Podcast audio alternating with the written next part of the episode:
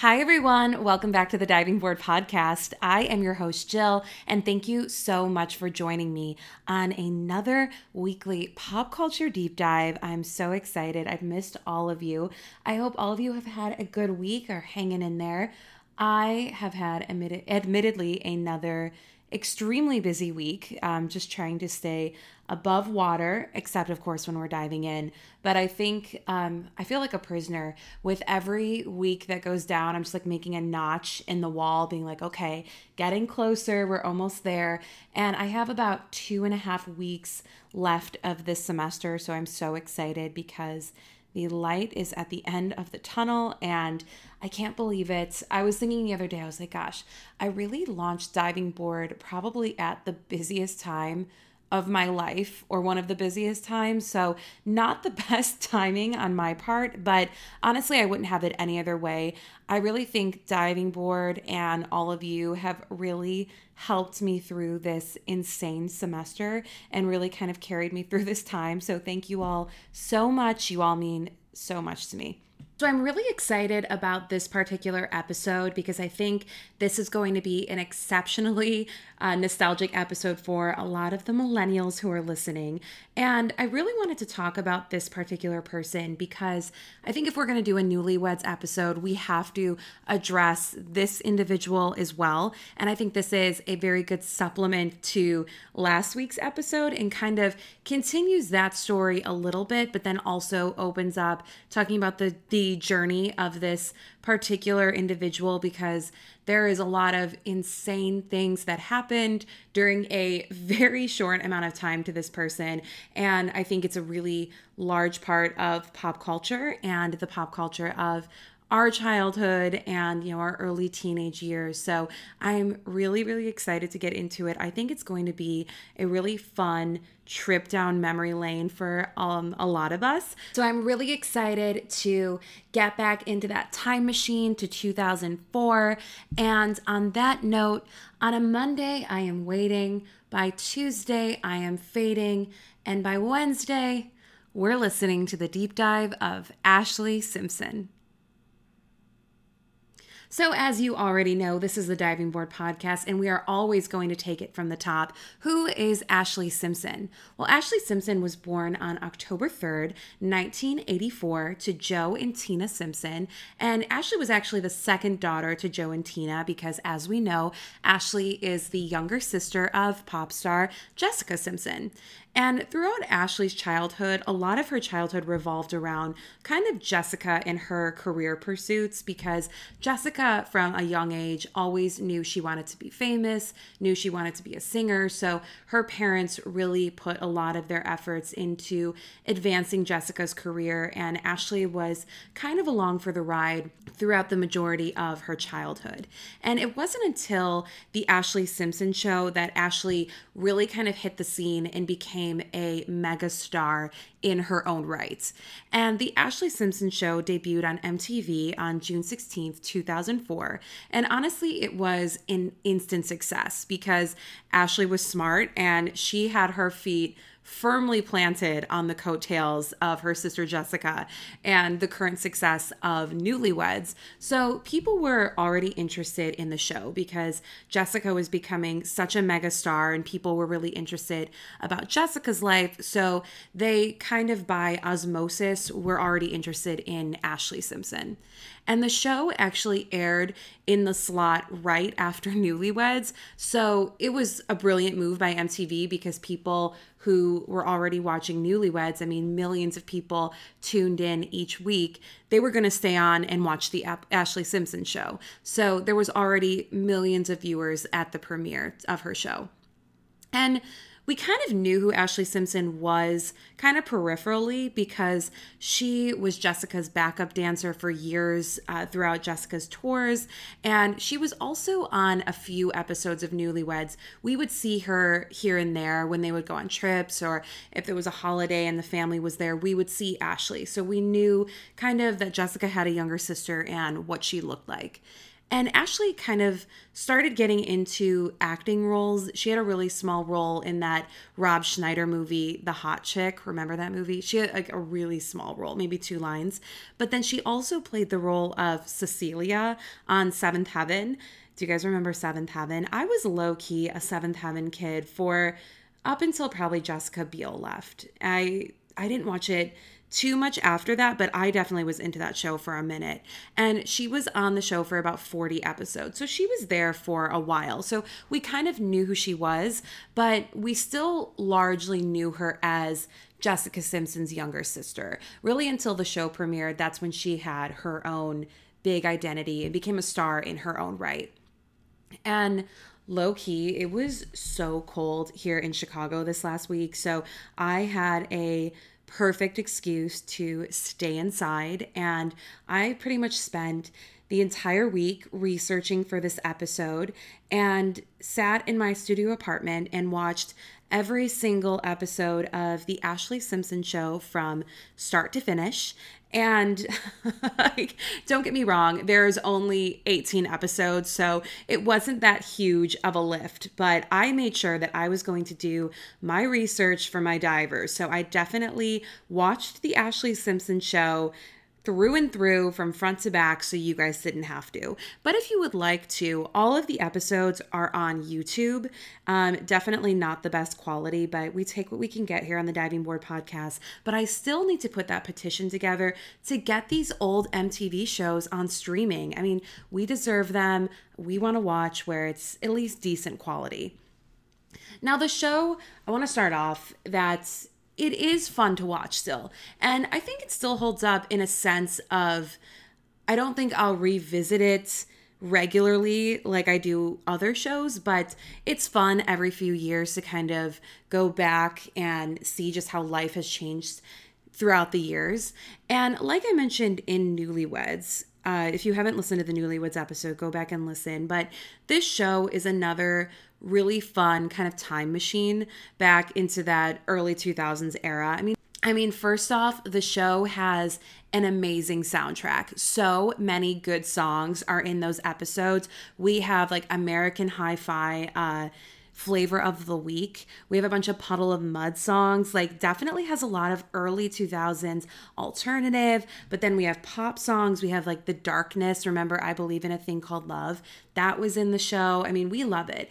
I miss when reality shows could get licensing to other songs so we can actually have popular music in our shows. I mean, Bravo could never. We always, in Bravo shows, like in the Real Housewives, we always get the weird, like royalty free music. I would love to get some actual songs in there. It just adds so much.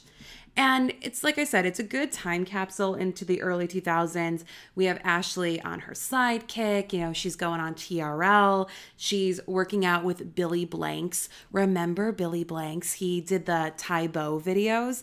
Total throwback. I miss those Tae Bo videos so fun. I actually tried to recreate one with my next door neighbor. We were doing Young Girls Tae Bo, where we recorded ourselves, and needless to say, Billy did not pick that up. But if he wants to revisit that project, I am totally down. And it's also fun because a lot in the show, uh, you see a lot of that mall culture of people lining up for signings, and Ashlee's always in the mall, and there's people screaming, and you know, record stores saying that they sold out of the record, and that was really fun. And I know I always harp on the fact that I love these early 2000s reality shows where they really are like a sitcom. Like it all wraps up in one episode. Nothing really happens. There really is no set storyline, but it's fun to just kind of see all of these random things crammed into one episode. I mean, the show is shot interesting because it's really like little vignettes of her life kind of strung together. Like it's kind of like a vlog, like her bowling with her friends, her cleaning her house, her writing songs with her team. There was like a weird scene where they were all in this house in Los Angeles and they're sitting on this floor. It's a carpeted floor in a circle surrounding a candelabra. Like it's a candelabra, all of the candles are lit, them playing guitar, and I'm just like isn't that a fire hazard? But some of the scenes are really funny and they're all just kind of like I said, strung together. It's very much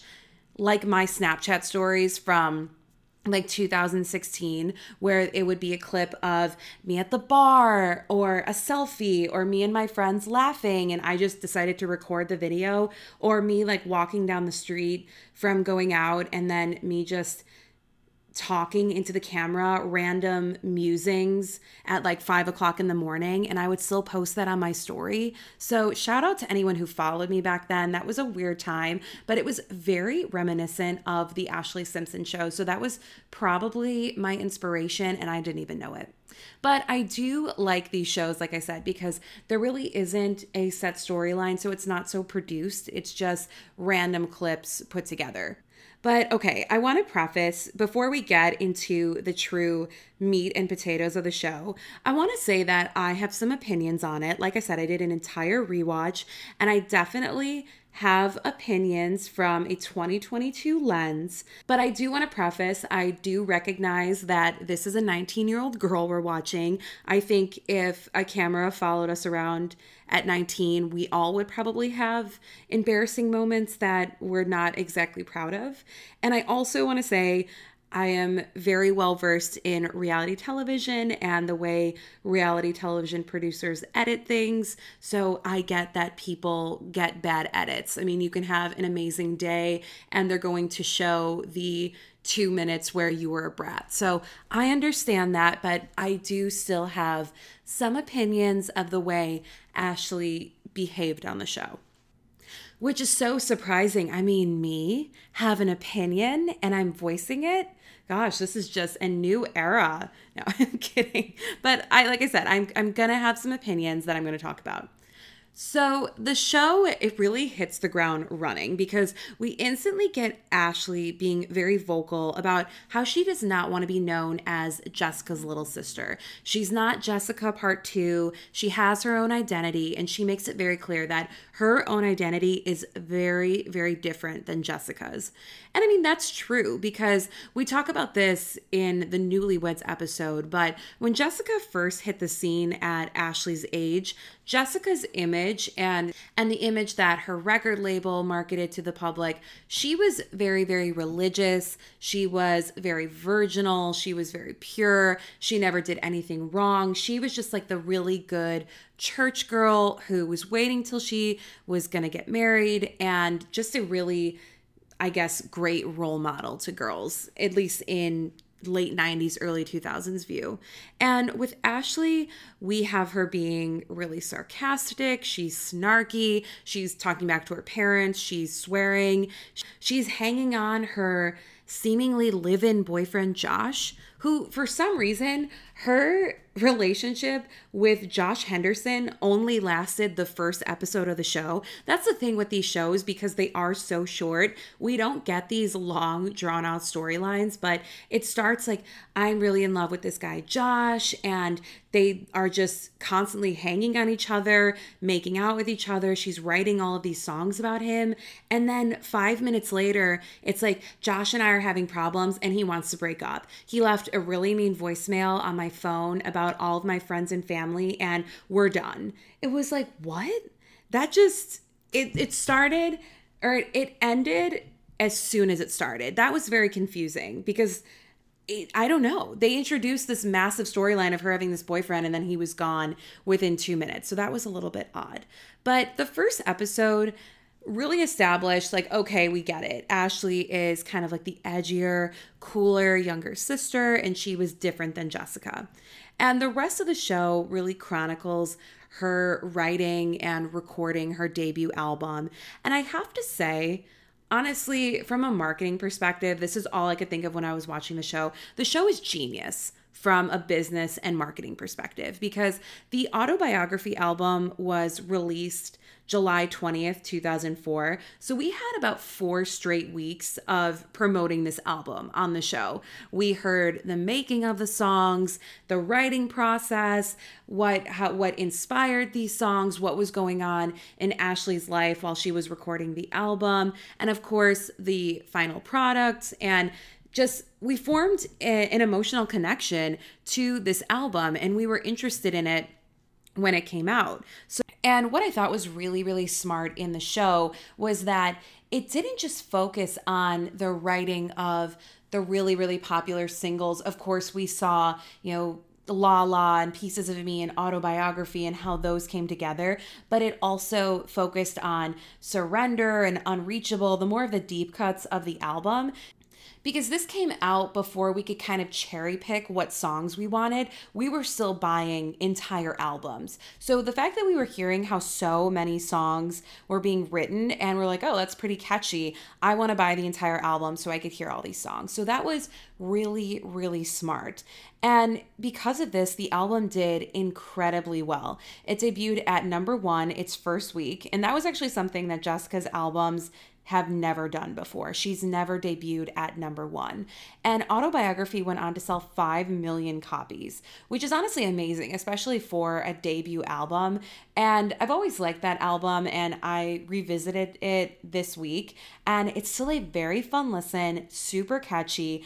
Like I said, I have always preferred Ashlee's music to Jessica's, and I think she has more catchier songs than Jessica does. I mean, Jessica has a few, but I think there's some solid songs that Ashlee has.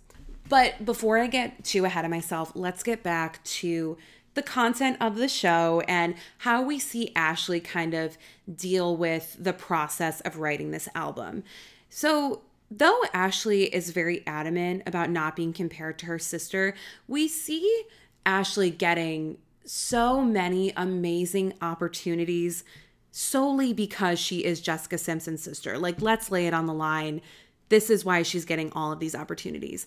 We immediately see that Ashlee gets a record deal with Geffen Records, who which is an amazing record label, especially to get signed like that so easily. Like to give you some perspective, Geffen has signed artists like Elton John, Cher, Nirvana, John Lennon, Weezer, Olivia Rodrigo, our girl Olivia. So, I mean, this wasn't some little indie label. She was getting signed to a major, major record label. And she was getting it because her name was Ashlee Simpson and her sister was Jessica Simpson, who was one of the biggest stars at the time. Because let's lay it on the line, and I'm not trying to be rude by any means, famous last words, but Ashlee is not an amazing singer. She has some like decent raw talent. She's a good singer, but she's kind of like a singer, you know, when you're when you're in the car with your friends, driving around, listening to the radio and you're singing the song and your friend turns to you and goes like, "Oh, you've got a nice voice." Like you're a pretty good singer. Like, "Oh, thank you." Or when you're in the chorus at school or maybe you would get a couple of solos in the school play. She wasn't an incredible talent by any means. Like I said, she got signed because she was Ashlee Simpson. And you know, she also worked with some of the best producers and songwriters in the business like literally right off the bat. People do not get opportunities like this, especially for their debut album if they're a relative unknown. So so Ashlee really benefited from her name. And I'm not saying that this is Ashlee's fault. I don't have anything wrong with nepotism. It has been going on since the dawn of time. There are people who get jobs because their dad is the president or their sister works at the company or, you know, whatever. It happens. It's a fact of life. I'm not going to worry about it because you can't control it and it's always going to be around. She who shall not be named, but for the sake of the podcast, we have to name her Jamie Lynn Spears. Jamie Lynn Spears got Zoey 101 because she was Jamie Lynn Spears. She was Britney Spears' younger sister. You think if she was just a random girl, she would have gotten that role? No. You think she would have been on all that? No. It was because her name is Jamie Lynn Spears. That's a fact of life. I'm not holding anything against Ashlee because she got opportunities. But the thing is, Ashlee rarely recognized that she was getting all of these amazing opportunities and she wasn't really self aware enough to be like, wow, I am really lucky to be getting this kind of special treatment. Because right off the bat, a common theme in the show is that Ashlee is late to literally everything.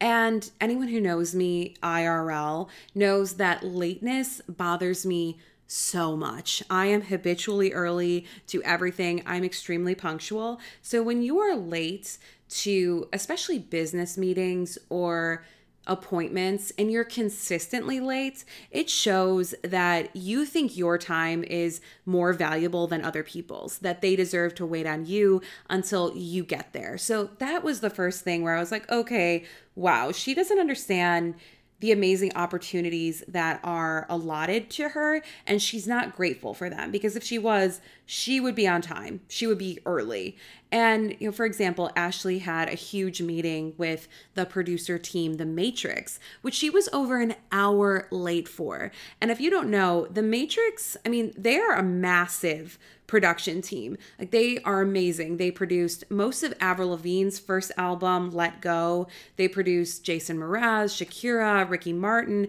Britney Spears, just to name a few. I mean, they're brilliant. So to work with them was such an amazing opportunity. And Ashlee is late to the meeting.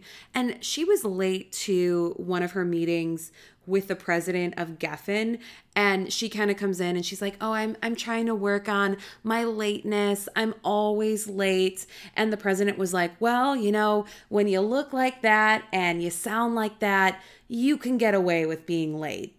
Which is just not true. Like, that is categorically not true. There are millions of pretty girls in Los Angeles with mediocre singing talent. I mean, that's pretty much what the town was built on. So Ashlee is a dime a dozen. I mean, you can't get away with that. You can get away with it because you're Ashlee Simpson and the label is confident that she can make them a lot of money because of the marketing hook that was pretty much already built in. And Ashlee, during the show, you could tell she takes herself very, very seriously when it comes to her music. And she is adamant that she doesn't want to fall into that bubblegum pop genre. She really wants to be like the anti Britney. And back then, that was a really big movement, like the anti Britney or the anti bubblegum pop. Like we had Pink coming out with that song Stupid Girl, which now is I have nothing against Pink. I think she's a good person, but listening to that song, it's it's really problematic and kind of slut shamey and we do not do that here on the diving board podcast we do not we do not support slut shaming uh, i support being safe doing whatever you want but i will never support people judging people for what they're doing that is just not okay but I have no hard feelings to Pink. I do think she is a cool person. But the anti Britney movement was definitely in full swing. And Ashlee really wanted to be known as like the rocker girl. But let's get real. I mean, at the end of the day, her music is still pop music. Like it could kind of teeter around maybe Avril Lavigne, maybe, you know, we're wearing the white tank top with the tie, being a little edgy, but it's still very radio friendly, very poppy, and her music, it's still very pop music, radio friendly. It's definitely not rock music or alternative that we're going to hear on an alternative rock station. Honestly, you know whose music Ashlee Simpson's reminds me of? It reminds me of Lindsay Lohan's band in Freaky Friday. like, what was that band called? Um, Pink Slip. It reminds me of Pink Slip's music. What was their song like? Don't wanna grow up, I wanna get out. Sorry, I don't want to get a copyright infringement. So, unfortunately, for everyone involved, I have to be the one singing the song. So, you guys get the gist, but it definitely reminds me of that kind of music in Freaky Friday. But honestly, funny enough, um, Ashlee had a song on the Freaky Friday soundtrack that was called Just Let Me Cry. And I listened to it because, like I said, this is the Diving Board podcast. I'm going to do as much research as possible. And that song is note for note Ex Girlfriend by No Doubt. It is a complete ripoff. I loved Gwen Stefani as a kid and I was obsessed with No Doubt, but clearly so was Ashlee because that song, like I said, is exactly the same song as Ex Girlfriend, just with different words. But like I said, her music was kind of the rock music for people who just listened to pop music. Maybe it was, you know, the vanilla church girl who didn't do anything wrong and was kind of a goody two shoes, but felt a little angsty because maybe her parents instilled a curfew. So she was upset about it. So she listened to Ashlee's music and kind of felt edgy and felt like she was a rebel without a cause. That was definitely kind of the vibe. It made rock music maybe a little more accessible because at the end of the day, it still was pop music. But Ashlee definitely fancied herself a female rock star. But let's get real, we're not confusing her with, you know, female punk rock legends of our time. We're not confusing her with Kim Gordon or Courtney Love or, you know, Shirley Manson. We we know it's Ashlee Simpson. But speaking of Shirley Manson, who was the lead singer of the band Garbage, I mean, shout out to one of the women who raised me, but it's so funny. There's a part in the show where they're talking about the album and the guy from the label was like, "You know, we think it sounds like garbage." You know the band garbage. It's like what is this show? It's like crazy. So um it's interesting though because ashlee is very adamant about not being a bubblegum pop star like we said which kind of comes across like she's above a lot of things. And i mean i get it because i think back then the music industry, they were cranking out pop stars like left and right. It was kind of like throwing darts at a board and just hoping that a few of them stuck. Because for every Britney Spears or every Christina Aguilera or every, you know, even Ashlee Simpson or Jessica Simpson, we had our pop stars who didn't quite take off. We had Willa Ford, Fefe Dobson, who was at like Skye Sweetnam, just, you know, there were people who we had known their songs, but they didn't take off into superstardom like these other people did. So I think these record labels were constantly trying to create the mold of the next big pop star, hoping that they would achieve the stardom that these other people did. So maybe she was afraid of falling into that mold like so many young women did in the early 2000s, which it's interesting because I think back then you had to fit a specific mold and fall into a specific genre and really pigeonhole yourself, but it's not like that now because I feel like we if we like an artist, we're going to like anything they put out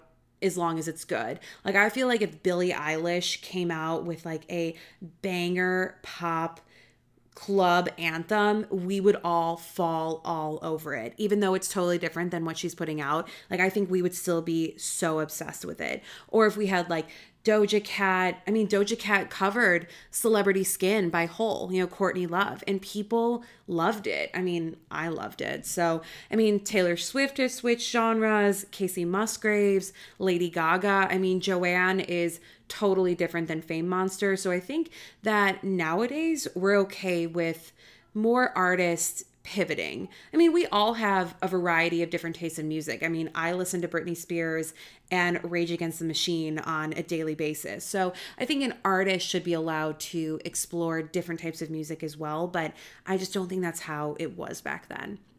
So I get Ashlee's concern, but she definitely has a bratty, entitled way about her throughout the show.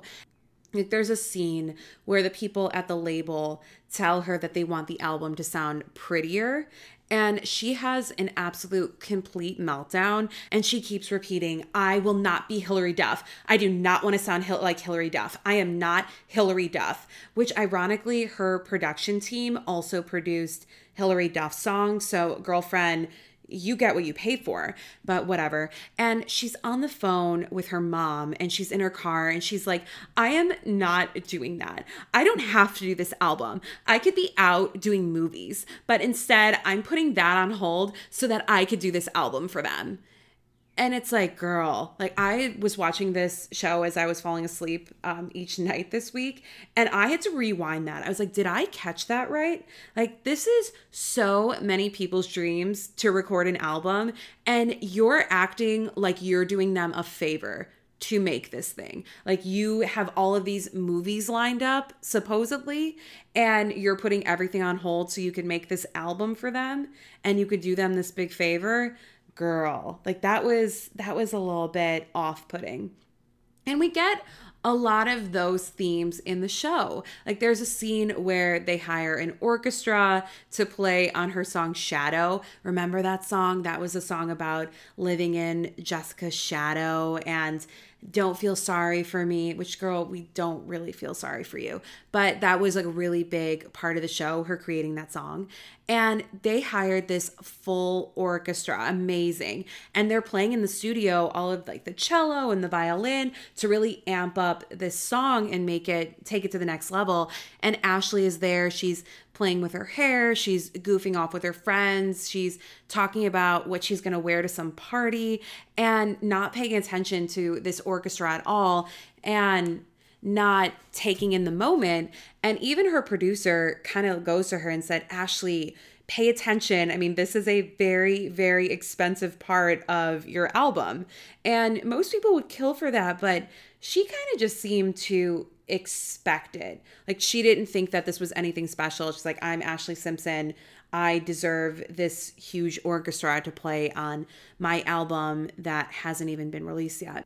But even though we get a lot of those bratty moments, it's still a fun watch, I will say. I mean, it's it's kind of a documentary of making the first album, and it was a treat to see the formation of a huge blockbuster album of our childhood and see the songwriting and the production and how everything comes together. Uh, we got to see Ashlee write Pieces of Me, which is definitely the, you know, pièce de résistance, the masterpiece on the album. I mean, that is the top dog her top song is always going to be Pieces of Me. And we watched her write this with Kara DioGuardi, who is an absolute brilliant songwriter. You probably know Kara if you watched um, American Idol. She came on as the judge after Paula Abdul left. So if you watched American Idol, you're familiar with her. And again, I mean, just a huge privilege for Ashlee to get to work with her.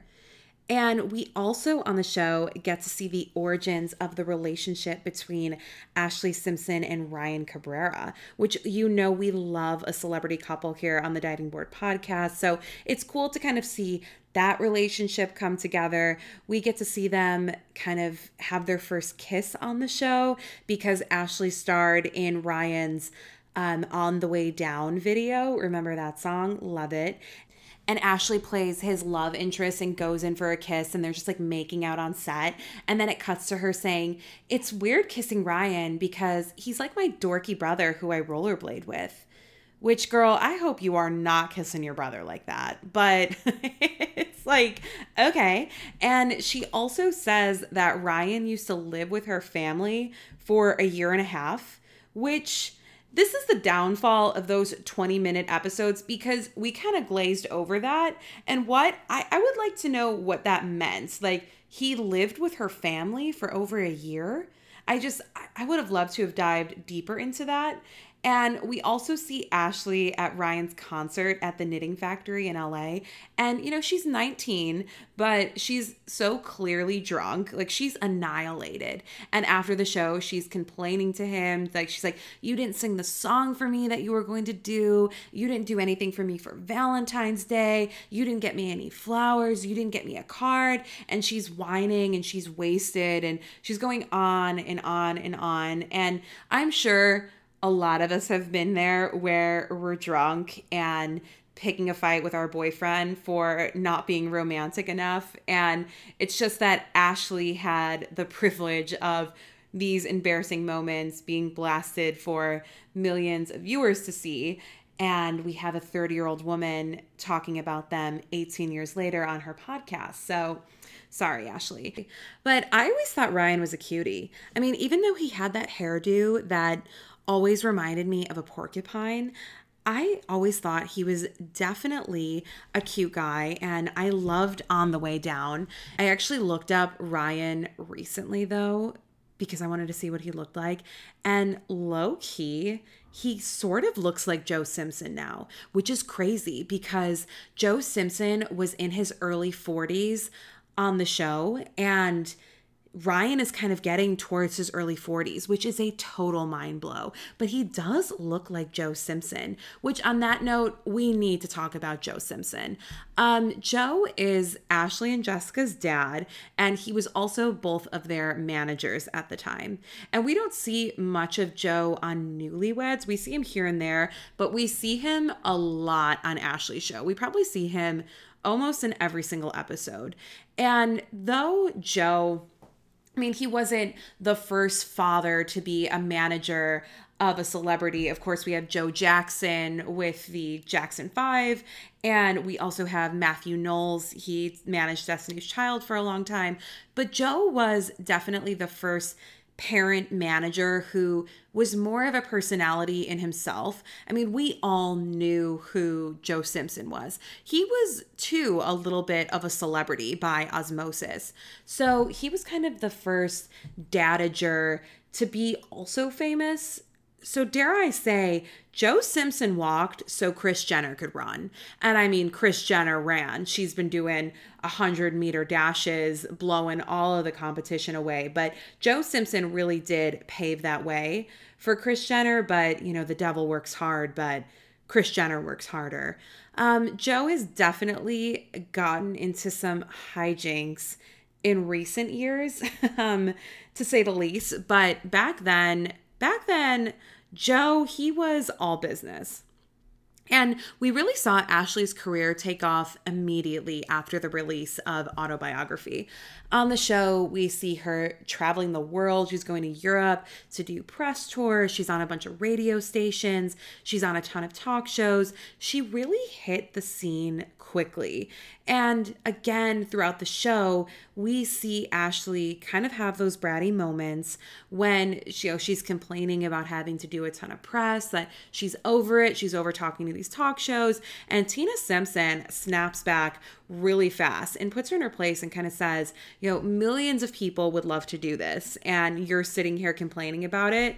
And, you know, even Tina could kind of see how entitled Ashlee was because Ashlee really did seem like she was expecting all of this. There was, I mean, maybe there was moments and they just didn't show them on the show, but there was no moment of Ashlee just like sitting back and being like, whoa this is incredible and I can't believe that I have these opportunities.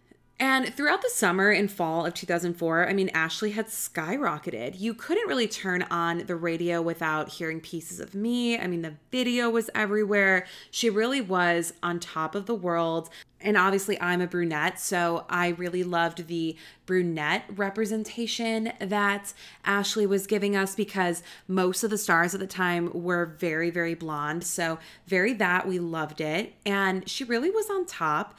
And it seemed like nothing was to slow her down. Like, like what could slow Ashlee Simpson down? Nothing. Well, maybe one thing could. And that came in the form of a little sketch comedy show in New York City called Saturday Night Live. Now, this is chronicled in the show, her going to New York City and the morning of SNL, she says that her voice is really raspy and she's really worried that she's not going to be able to sing. And this is another common theme throughout the show that she suffers from acid reflux and also a deviated septum. And she would often lose her voice throughout the show and it would become really raspy. And the doctor would say, Yeah, it's because of your acid reflux and, you know, you have to take care of that. And low key, I do not know why Joe Simpson never got her a Tums or an antacid endorsement. Like, why did they not jump on that? Because Ashlee really put acid reflux on the map for the younger generation. They should have capitalized on that. That was a lost opportunity. See, I I come from the school of Kris Jenner. So you know Kris would have would have been on that. But anyway, it was talked about a lot that Ashlee would lose her voice very, very often. And I also think this goes back to the fact that Ashlee wasn't formally trained in singing. She didn't really have a singing coach. She didn't really know the breathing techniques. She didn't know how to take care of her voice because that's what a singing coach will teach you. They'll teach you how to warm up and how to take care of things. And she kind of had that kind of yelling way of singing. It, it was a lot of her songs, like even in Pieces of Me, you don't really sing that song. Like you honestly yell it. And that's how Ashlee sang. And I mean, it sounds decent when your voice is in good shape, but that wears your voice out really, really quickly. And this is what happened to her when she was in New York City, because this is shown in the show where she's rehearsing the morning of SNL and she loses her voice completely. Like you hear it just go out while she's rehearsing. And a doctor comes in and says, like, there's no way that you can sing live tonight because she's really running the risk of permanently damaging her vocal cords. And she just released this album. She's going on a big tour, so she definitely does not want to do that. But of course, it's SNL. Ashlee says, I cannot back out of this. So they decide she's going to lip sync to a track, which at the end of the day is not a big deal, but it was in 2004. So Ashlee's first performance when she's on SNL, she first sings Pieces of Me, and that goes off without a hitch. And everyone's excited, went great. And later on in the show, when she's getting ready to perform her second song, we have Jude Law come on. Once again, Ashlee Simpson. And Ashlee gets ready to do her kind of slinky dance that she used to do, kind of like that weird snake charmer shimmy. that she used to do on stage. I don't know how to describe it, but you all know exactly what I'm talking about. And she's getting ready to belt out autobiography or at least mouth the words, which also justice for that song. I don't know why autobiography was not one of the main singles because that song is still so good. And instead of beginning autobiography, we hear on a Monday, I am waiting the vocal track of Pieces of Me begins to play again. And you can see Ashlee is really confused. She's stunned. She's standing there not knowing what to do. And I have to say, her band is awesome because they immediately switch from autobiography to start playing pieces of me again. I mean, they they went with it. And Ashlee is a complete deer in the headlights. It's like she realizes a really big mistake just happened. And then she does that weird, like, hoedown jig. Which I am not sure why that is the first thing she did to break the ice, but I think she realizes that this dumpster fire is getting bigger and bigger. So she kind of just cringes and walks off the stage. And the band is great. I mean, like I said, justice for Ashlee Simpson's band because they continue to play and go with it while the cameras are still on them. But someone in the control room at SNL must have realized, okay, she's not coming back on stage. So they, you know, quickly cut to commercial. And the end of the show comes, you know, there's a scene where they're all on stage saying goodbye, and Ashlee is there with Jude Law, and he's great because he's like, live TV, right? And Ashlee, you can see, is upset and she's embarrassed, and she, for some reason, says, like, my band started playing the wrong song, and I didn't know what to do, sorry. Which, girl, the band did everything to try to save your ass, and you threw them straight under the bus. I felt bad for that band. Like I said, just justice for the Ashlee Simpson band because they really did everything they could to try to save that, but whatever. Um, I didn't watch this live. Um, I was I was maybe what I was probably 13. Um, so I, I wasn't really watching SNL unless like Britney Spears was on or someone I really liked. So I didn't watch it live, but watching it back, it really is embarrassing. Like I could imagine being a viewer and watching that for the first time where you're like, what the hell just happened? Because they just kind of went with it and it was it was a really embarrassing 60 seconds of television.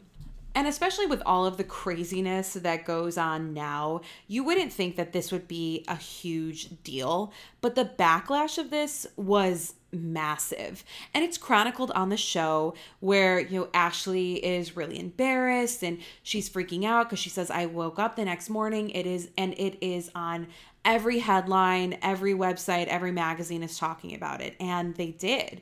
And they show Ashlee where she has to still do radio promotions, and every radio DJ is asking her about it.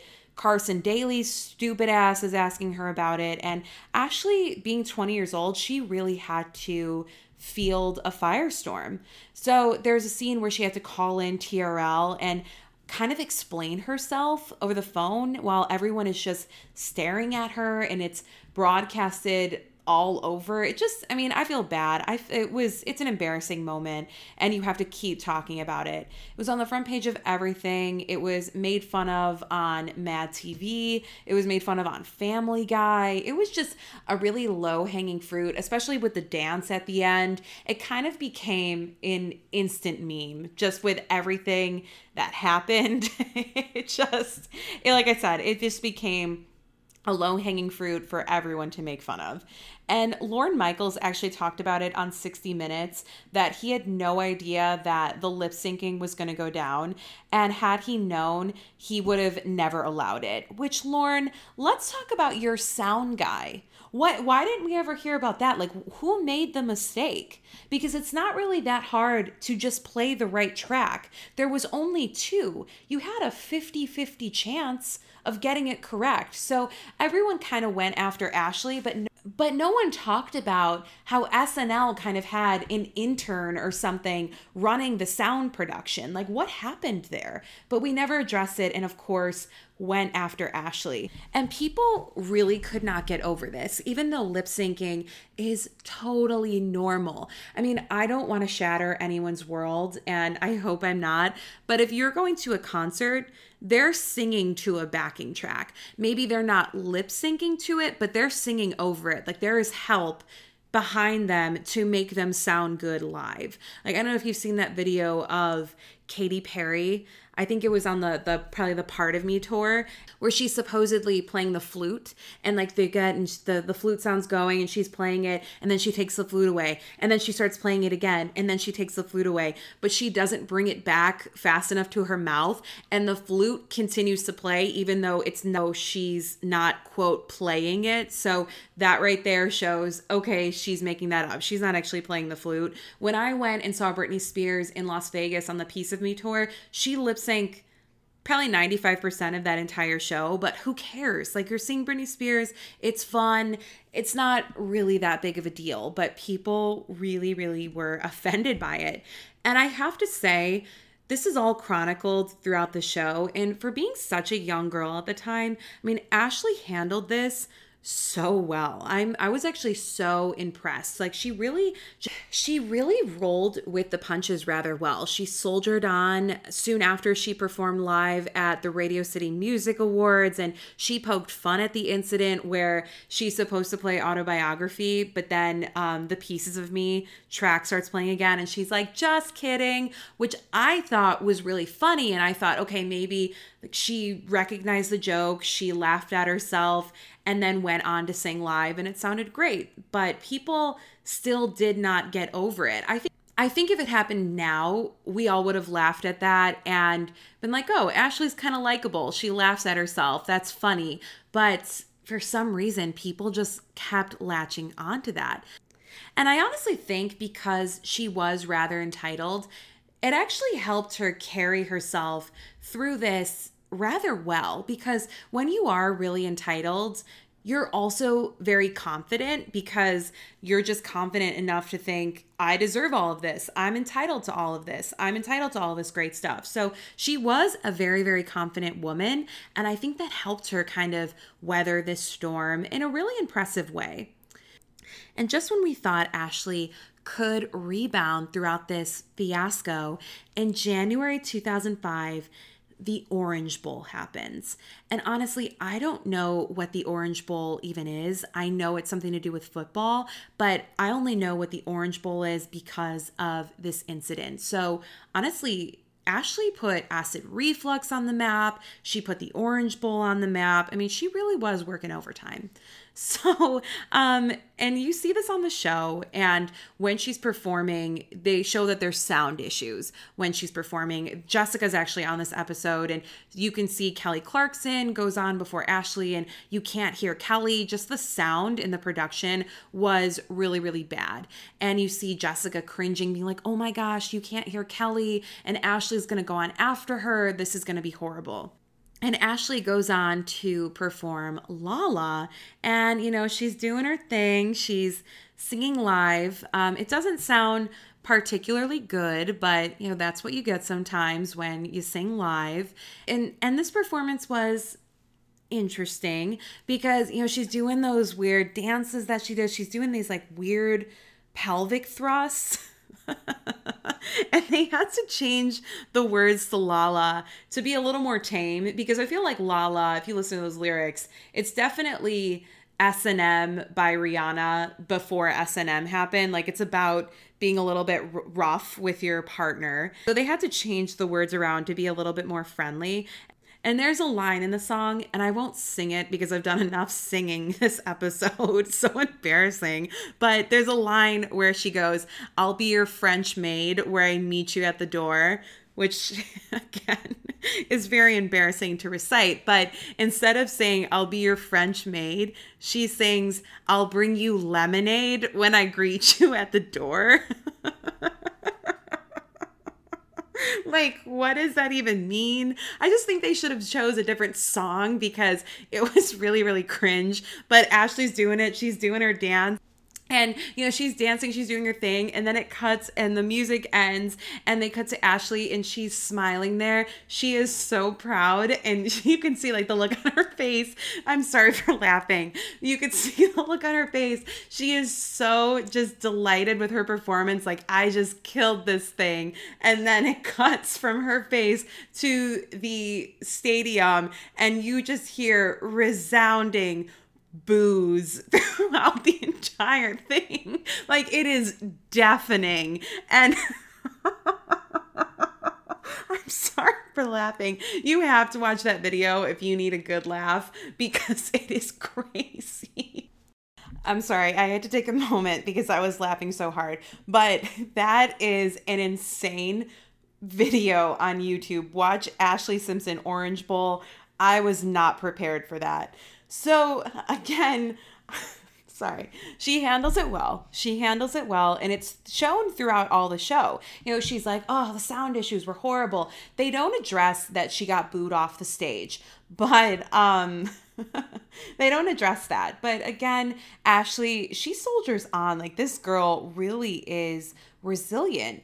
But I think she got booed so hard and got such backlash from this because this is when we kind of started seeing the cracks in the shiny new toy that the music industry threw at us. You know, we started to see the Oz behind the curtain, and people were very, very unforgiving.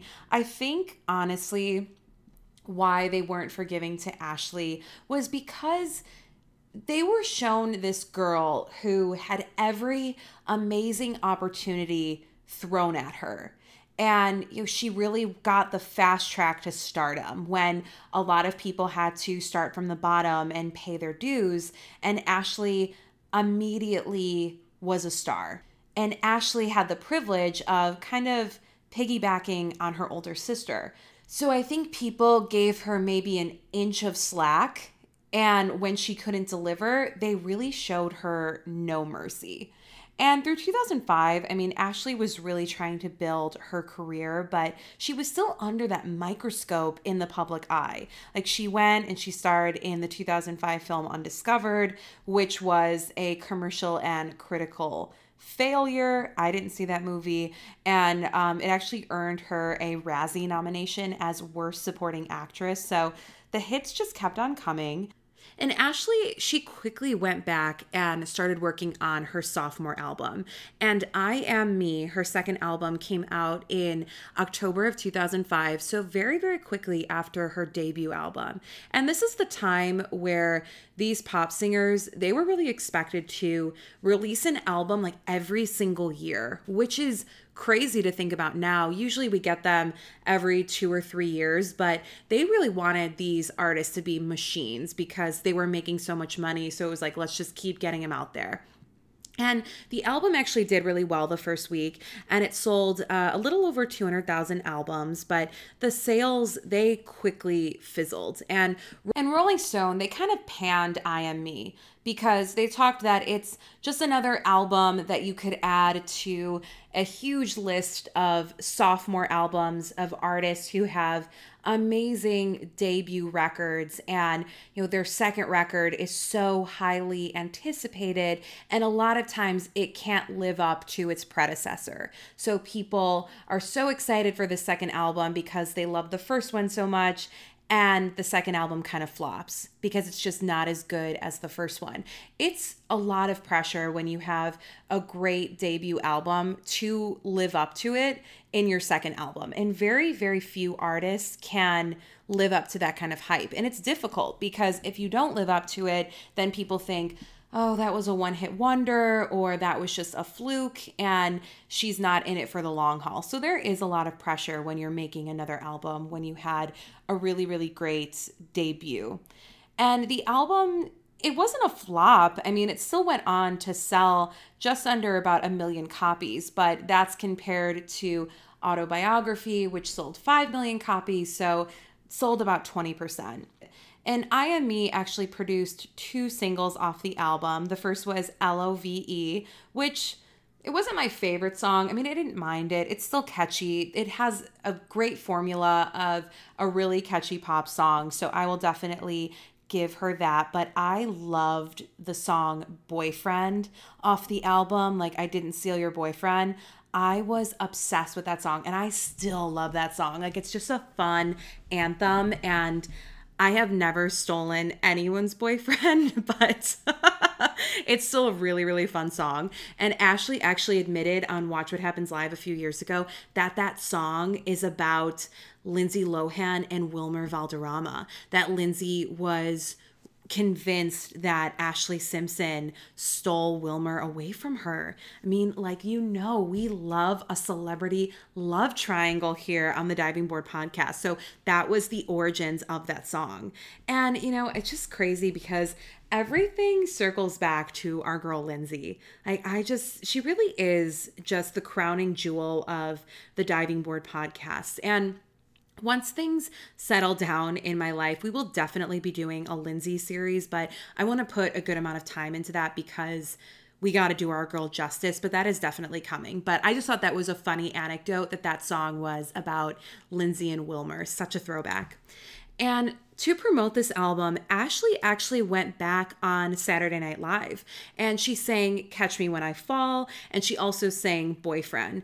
And she sang live and she sounded great, but there is no footage of this. Like, nobody talks about the fact that she went back on Saturday Night Live and kind of redeemed herself. Like, I have looked high and low for information on this, and it's honestly been scrubbed from the internet. I remember watching it live because I think a lot of us did because because there was so much drama about her first SNL performance, we all went and watched Ashlee returned to SNL, but there is no footage of it. I can't find it anywhere. And I don't know why nobody talks about this because like the press and society did not allow her to have her redemption arc. And I don't know, I feel like we nowadays love a redemption. I sure do. Like I think about on RuPaul's Drag Race when Valentina originally in season 9 when she was lip syncing and didn't know the words to the Ariana Grande song and then she came back on All Stars and performed to another Ariana Grande song and absolutely killed it. And was like, whoa, that was an amazing full circle moment, total closure, total redemption arc. And it was great television.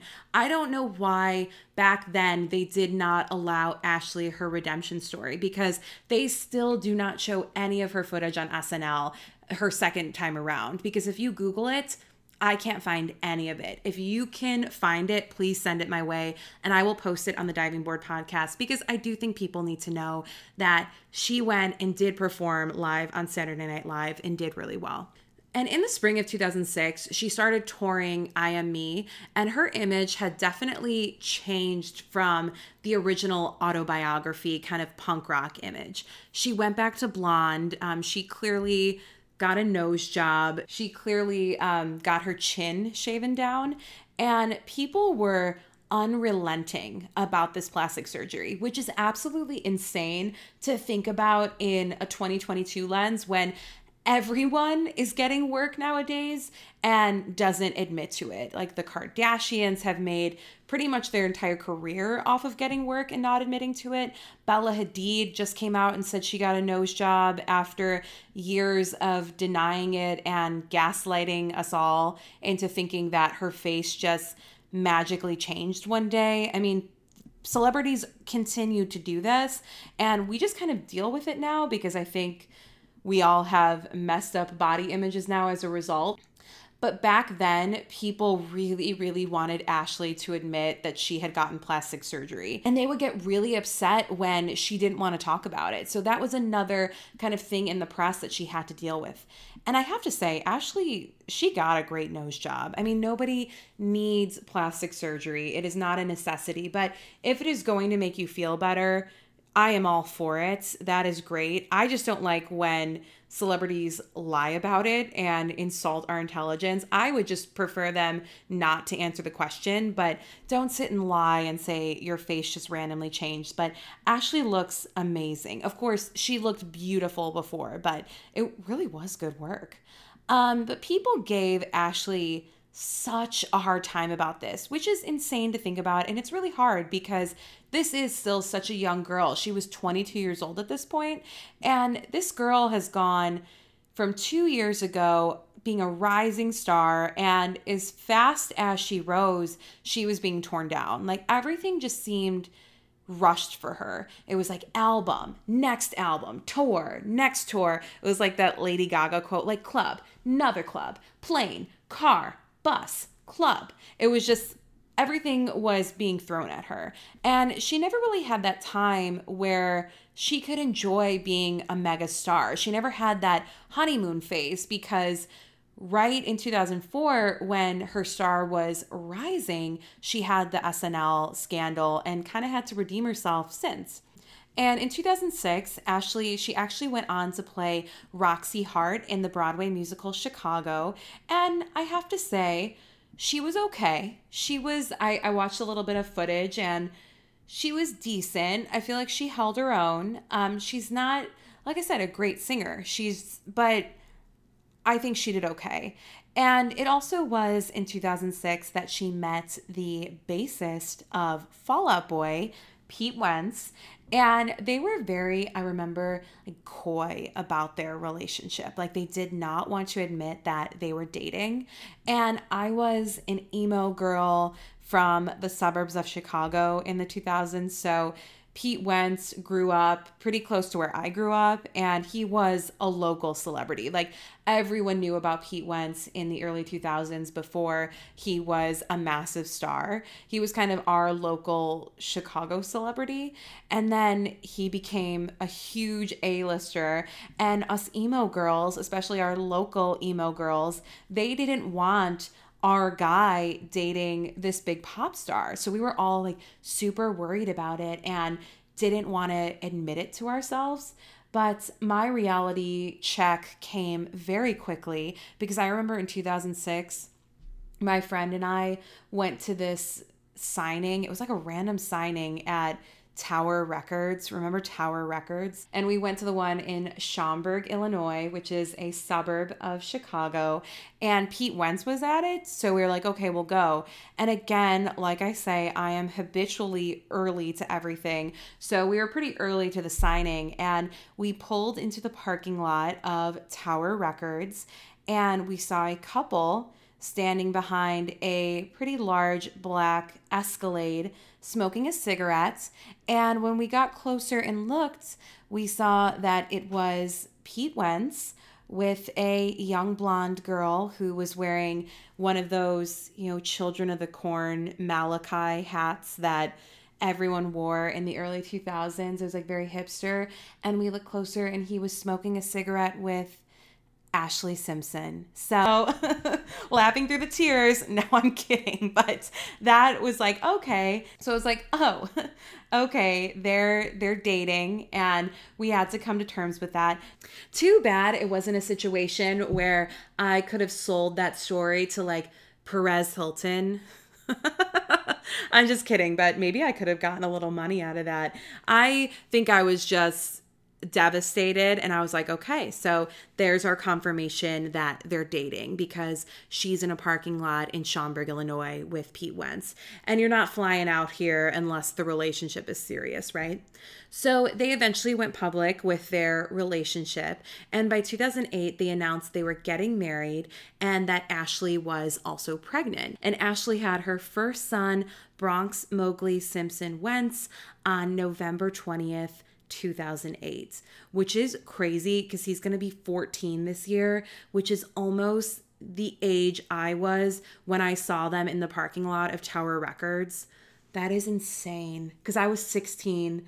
Oh my God. Time is insane. But yes, he's, I can't believe he's going to be 14. That's crazy. But yes, they had their first baby. And that's also when Fall Out Boy kind of went on hiatus because Pete kind of took a break to raise their son. And I remember everyone was like, Ashlee Simpson, she's like Yoko Ono. She's breaking up Fall Out Boy because Pete left the band and blah, blah, blah, which it's like, Fall Out Boy is not the Beatles, guys. Calm down. And that's not the reason that they went on hiatus, but I just remember that was such a big scandal. But um, for a few months in late 2009 to 2010, Ashlee actually reprised her role as Roxy Hart in the Broadway musical Chicago. And like I said, she was okay, she held her own. But after this, I mean, she really did kind of fall off the grid. She kind of took a break to really commit to raising her son and spending time with Pete. And, and they kind of were working out their marital woes at the time.